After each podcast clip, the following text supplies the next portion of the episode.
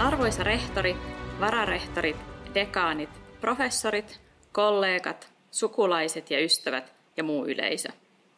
Professoriloinnon pitäjä tuntee itsensä nöyräksi saamansa haasteen edessä. Miten voisin välittää tieteenalani keskeisen ajattelun 15 minuutissa? Ehdinkö tiivistää tärkeimmät teoriat ja viitekehykset niin, että erilaiset kuulijani kokevat ne ymmärrettävinä? Mistä lähteä liikkeelle? Aloitetaanko siitä, mitä tiede oikeastaan on? Entä edustamani markkinointitiede? Yksinkertaisesti sanottuna tieteen tehtävänä on selittää ympäröivää maailmaa ja sen ilmiöitä. Määritellä ilmiöitä kuvaavia käsitteitä ja tutkia niiden välisiä suhteita. Markkinointitiede tarkastelee yhteiskunnan erilaisten toimijoiden välisiä vaihdantasuhteita. Tutkimuksen näyttämänä ovat siis asiakkaat, kuluttajat, yritykset ja muut organisaatiot, niiden käyttäytyminen, toiminta, rakenteet ja suhteet toisiin toimijoihin. Markkinoinnin tutkimuksen perimmäinen tavoite on ymmärtää arvonluontia. Vaihdantasuhteet ovat olemassa siksi, että osapuolet antavat ja saavat jotakin, joka tuottaa hyötyä heidän elämäänsä tai liiketoimintaansa. Toisin sanoen, menestyvä liiketoiminta edellyttää, että yritys toimii arvoa tuottavalla tavalla. Menestyvä liiketoiminta taasen on kansakunnan hyvinvoinnin ja vaurauden edellytys. Tärkeitä asioita siis. Hyvät kuulijat, tarkoitukseni tässä lyhyessä puheenvuorossa on kuvata teille, miten ja miksi käsityksemme näistä toimijoiden vaihdantasuhteista ja niissä tapahtuvasta arvonluonnista on muuttunut radikaalisti markkinoinnin tutkimuksen historian aikana. Tässä otan avuksi kaunokirjallisen aasinsillan. Siirrytään siis hetkeksi ajassa taaksepäin, tarkalleen sanottuna vuoteen 1884. Tuolloin ilmestyi Juhani Ahon teos Rautatie.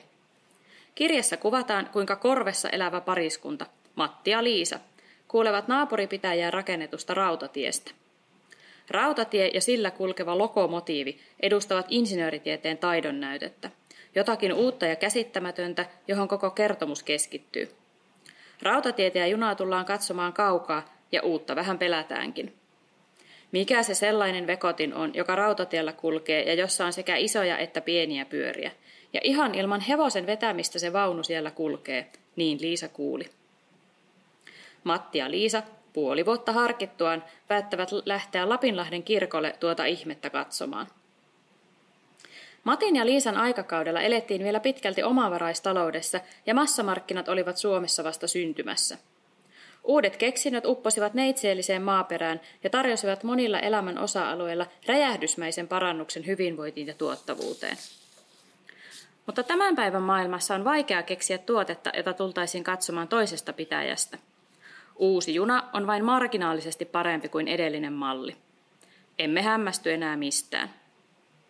Tämän päivän Matteja ja Liisoja ei sykähdytä juna itsessään, vaan sen tarjoava asiakaskokemus – Junamatkan turvallisuus ja täsmällisyys, sen viihtyisyys ja lisäpalvelut, kuten ravintolavaunun lihapullien laatu ja wifin toimivuus, aikataulujen sopivuus ja sujuvuus erilaisiin tilanteisiin. Emme ole lopulta kiinnostuneita tuotteesta sinänsä, vaan sen tarjoavasta palvelusta. Yhä useampi toimiala on kokenut rautatien kohtalon. Menestyksekästä liiketoimintaa ja tyytyväisiä asiakkaita ei enää saavuteta pelkästään teknisesti hyvän tuotteen avulla – vaan joka sekunti jossakin päin maailmaa syntyy uusi tuote, joka on parempi kuin edellinen.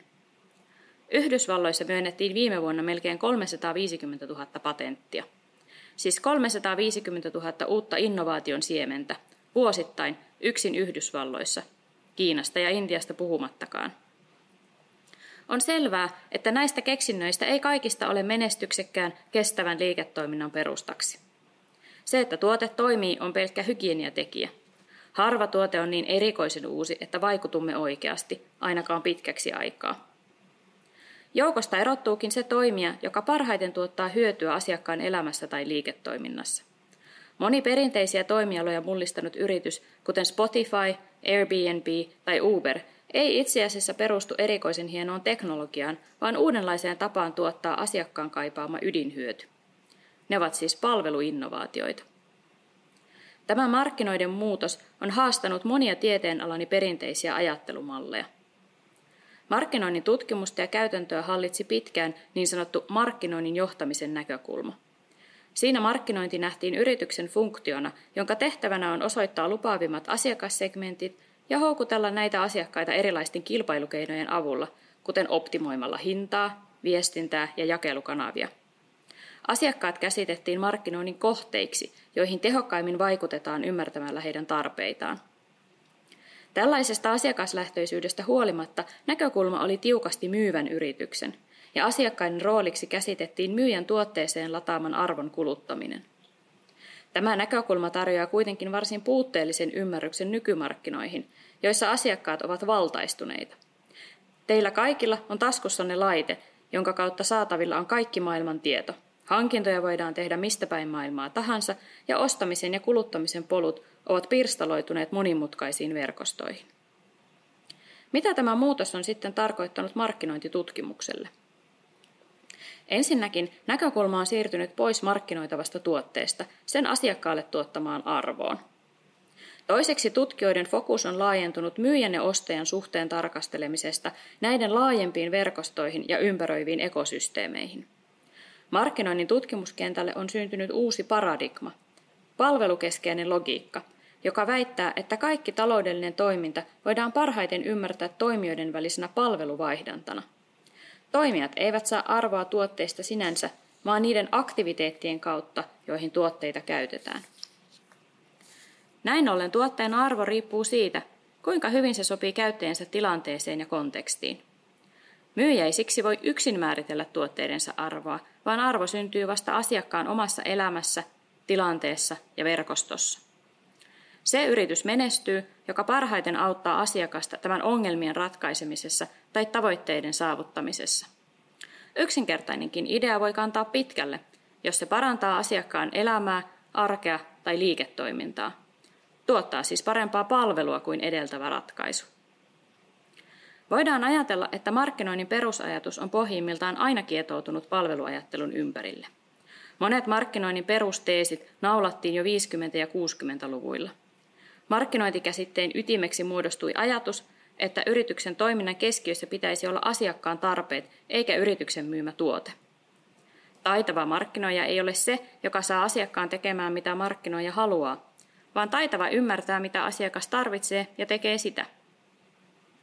Harvardin markkinoinnin professori Theodore Lewitt tokaisi jo 70-luvulla, että ihmiset eivät oikeasti halua ostaa neljännestuuman poraa, vaan neljännestuuman reijän seinäänsä. Toisin sanoen, tuote on vain väline sen hyödyn tuottamiseen, mitä asiakas oikeasti haluaa ja tarvitsee. Yritys, joka ymmärtää tämän, osaa kehittää parempia tapoja tuottamaan tätä hyötyä. Esimerkiksi globaali vientiyrityksemme Kone ei strategiassaan kehity, keskity myymään hissejä, vaan ihmisten turvallista ja sujuvaa liikuttamista rakennuksissa. Hissin tuottama palvelu kietoutuu yhteen lukuisten toimijoiden verkoston kanssa – Ihmisten sujuvaan liikuttamiseen tarvitaan myös esimerkiksi ilmastointi, lämmitys ja kulunvalvontapalveluja, joiden tulee saumattomasti integroitua toisiinsa älykkäissä kiinteistöissä. Hissitoimialan kilpailu ei siis pyöri enää parempien hissien kehittämisessä, vaan siinä, kuka saa parhaiten johdettua tätä monimutkaista verkostoa. Väitänkin, että tulevaisuuden markkinat eivät rakennu enää tuotteiden, teknologioiden tai edes toimialojen ympärille, vaan keskiössä ovat erilaiset käyttäjäkontekstit ja koettu käyttöarvo. Näillä uudenlaisilla tietopohjaisilla markkinoilla vanhaan tapaan toimintaansa jatkavat yritykset joutuvat helposti vilttiketjuun.